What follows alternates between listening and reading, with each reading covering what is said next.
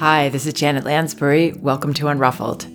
Today I'm responding to a question that I received from a parent who's concerned about her son who seems to be faking emotions and manipulating. And this parent is doing a wonderful job, it sounds like, helping her children to perceive their emotions as all acceptable and healthy. But she's getting a bit stuck here because it seems like her five year old is using emotions to manipulate situations.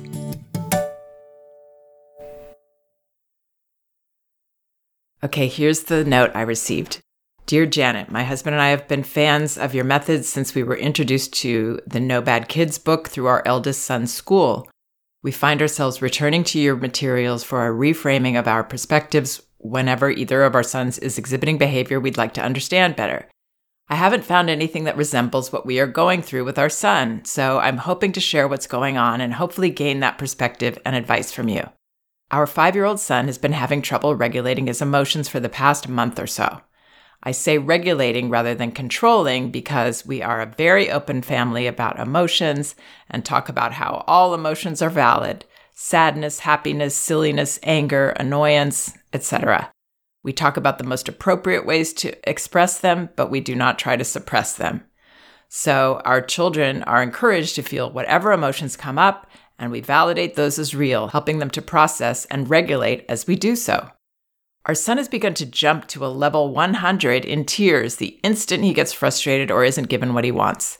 Everything from someone else turning off the TV, with appropriate heads up, to not wanting to brush teeth, to his younger brother, who's two, wanting a toy or taking a turn.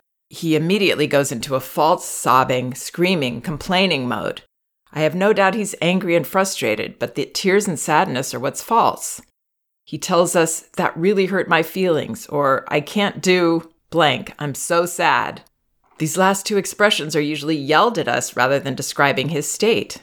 We believe that he is using this emotional outburst to try to manipulate the situation, since there are times when he gets what he's after. For example, if his brother did pull a toy away from him and he gets it back, and then he immediately stops his outburst and goes back to a calmer state.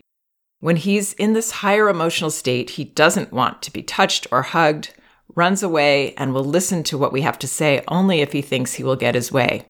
We recognize there is likely something else at play here, perhaps the stress from over a year into the pandemic with only brother and one older friend for company, perhaps brother getting older or not being able to communicate as clearly, or perhaps something else entirely. What is the best way to approach this so that he doesn't default to a mock emotion and yelling to manipulate a situation, but still feels like his feelings are valid? It is starting to get really draining on everyone to hear these extreme expressions and try to work through them multiple times a day. Thanks for your insights. Okay, so as I said in the opening, this parent is doing incredibly important work by understanding and communicating to her children that all emotions are valid and that none should be suppressed. Although, of course, we want our children to get better and better at regulating them. This 180 degree shift to see all emotions as healthy and positive in ourselves and in our children is huge, a huge challenge. I talk about it a lot if you listen here. And it's, for me at least, a lifelong challenge to keep remembering that there's a reason for my feelings, that they're healthy to have, and that I, I need to go through the process of feeling them and hopefully learning from them. What sometimes happens when, as parents, we are trying to meet one of these incredible challenges, you know, shifting emotional cycles from generations where feelings were shut down. Most of us were not raised with the attitude that our feelings are all welcome. So when we're doing this huge work, it's sort of natural for it to become a big focus for us. We're putting a lot of energy into this because it's new and we're trying to change something. And it requires us to really pay attention to it. And it sounds like that's where this family is. And again, it's laudable. What I would like to help them or any family in this situation do is to get to the next step, which is not only accepting all feelings, but perceiving them as normal, daily happenings with young children, therefore allowing them to pass by as billboards on the highway. We're not going to pull over and stop and address and go over each sign on the highway. We're going to let them pass by. We're going to take note of them because some might be important but we're not going to hit the brakes and make a big event out of any of them. Because it's that normalizing of emotions that will allow for this flow in our children's lives to feel more acceptable. And also, it will give us clarity. Because what it sounds like might be happening here is these parents are getting convoluted in the way that they're seeing the different ways that their son is expressing feelings right now. They're judging some as genuine, some as fake or manipulative, that he's mislabeling, that he, he seems more angry and frustrated, and, but yet he's saying that he's sad. They're getting sort of in the web of it instead of having one very clear perspective acceptance. Not easy because, as I said, this is a lifelong challenge, but simplified clarified, which makes it not only easier for our children to pass through the different feelings that they have and do what this parent says at the end she wants, which is she wants her child to feel like his feelings are all valid. So it not only gives them that, but it gives us clarity. We don't have to wonder and decide and have a different response to a meltdown than a tantrum or a angry emotion than a sad emotion or something that seems fake versus something that seems more genuine to us, we can respond to emotions all the same way with acceptance, just allowing them all to be. Because even if a child was manipulating, which I, I don't think this child consciously is at all, I know it can appear that way with children. But even if that was the case, us getting angry and annoyed is not going to make the situation better. It's not going to help us to be able to respond in a way that helps children just pass through. So often, raising children or working with children, teaching children, it's our judgments that get in our way. Our judgments close the door to understanding what's really going on. They also make our child feel distanced, which then, of course, amplifies their discomfort and their emotions and their behavior. And I mean, I'm all about streamlining. I do not do convoluted well. I do not want to be trying to figure out the right response. I like the one size fits all response to emotions, which is accepting, allowing, even encouraging them all to be expressed None of them are my responsibility to make better or change. None of them are more important than other ones. They're all just normal. So I don't know exactly why her five year old has been seeming very edgy lately, seeming quick to tears, but there's something. There's something that's going on with him. And this family will have a much better chance at figuring it out or not. It may just blow over.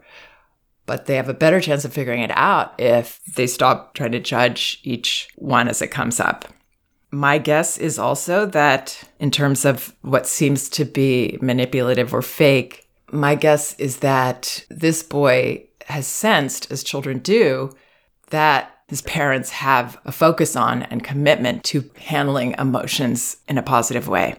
And sometimes, again, when we have this commitment and it's a new, very challenging commitment, we get a little maybe too focused on it. Children will sense that ultra focus in us. And it can become kind of a vulnerability in us that this is really important to us and we're working really, really hard on it and we want to do it right. And when our children feel that vulnerability or they feel, they sense this is a place where I really get heard. I'm not saying that I think he's faking anything because I don't. I think he's falling into a little bit that trap of the parents' commitment to and therefore maybe vulnerability around this issue. So that's another reason that I would like to help this parent move through this now to the next step, which is the final step. And that's that we see the feelings as normal and just passing through. And what we can do then is we don't have to figure out, again, if it's real or false. We just take it as it comes. We don't have to do what this parent says at the end. That kind of stood out for me. And it was what I was sensing from her note, but then she said it that it's starting to get really draining on everyone to hear these extreme expressions and try to work through them multiple times a day. So it's the working through them. This shouldn't ideally be work. We want to get to the point where, again, it's no more work than passing by a sign on the freeway and noticing it. So I don't know what that work is looking like for this parent, but that is a responsibility that I would love to clear for them because I think it's getting in their way more than anything. And of course, making them drained and exhausted when they feel they've got to do something with these feelings that are coming at them. They really, really don't even when he maybe gets his way with his brother over having a feeling, I would let that go. It's not a big deal. It's not for us to judge. It's just about the relationship between him and his brother that they're figuring out together.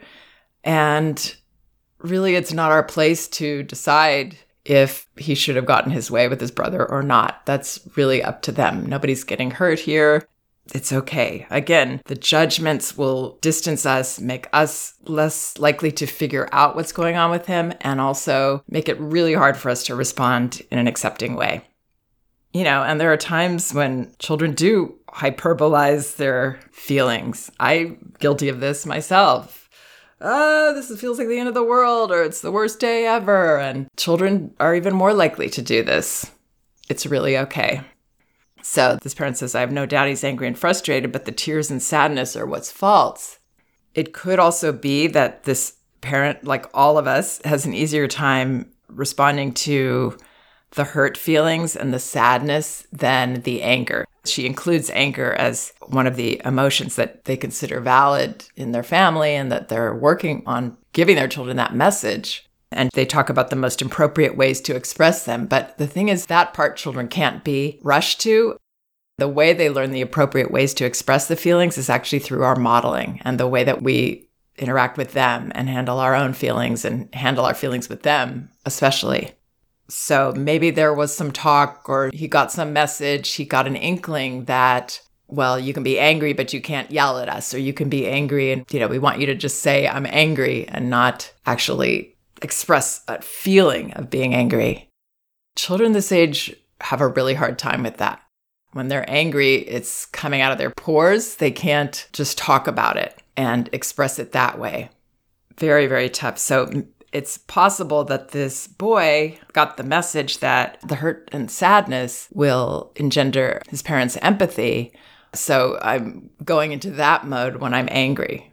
I mean, that makes sense. A lot of us feel like that. You know, it's much easier when someone's not angry with us. It's much easier when we see that they're hurt and they're sad. It's much easier to have compassion and empathy and accept their feelings in those states.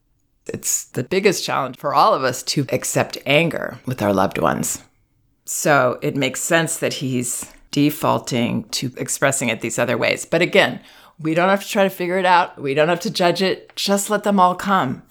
So let's look at this. She says everything from someone else turning off the TV with appropriate heads up. Ah, the TV, you know, you turn off the TV. And he's having this huge meltdown. Whoa, you really didn't want us to turn off the TV. But we're not going to turn it on for him. We're going to keep going. We're not going to stop and sit there and, you know, wait for him to feel better about the TV.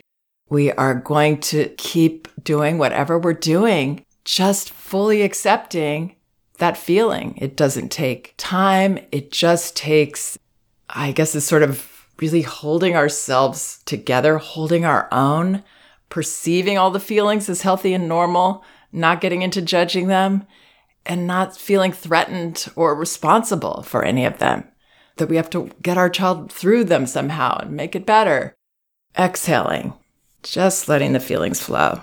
Not just saying words about, like, oh, you're angry about the TV. But oh gosh, that really brought the tears. Also, knowing that the feelings are seeping out of him. Again, they may be related to a lot of other things as his parent is aware.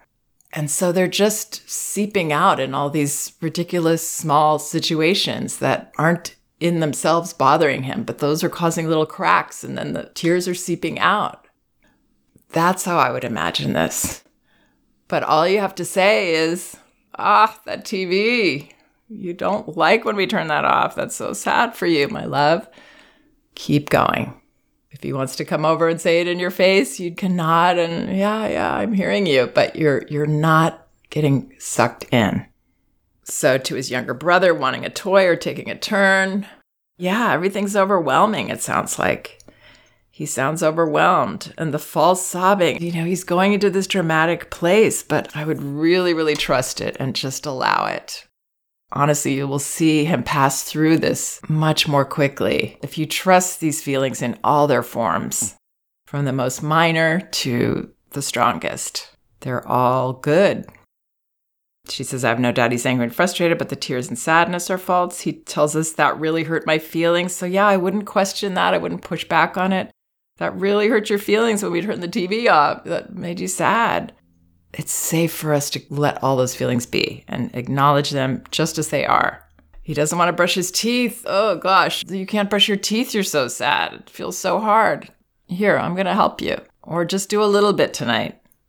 I wouldn't make a big deal about something that he has to do like that. Those things that we can't force a child to do, like brush their teeth.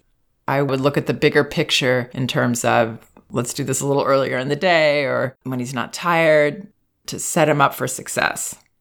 She says these last two expressions are usually yelled at us rather than describing his state. Yeah, so he could be angry and he's saying he's sad.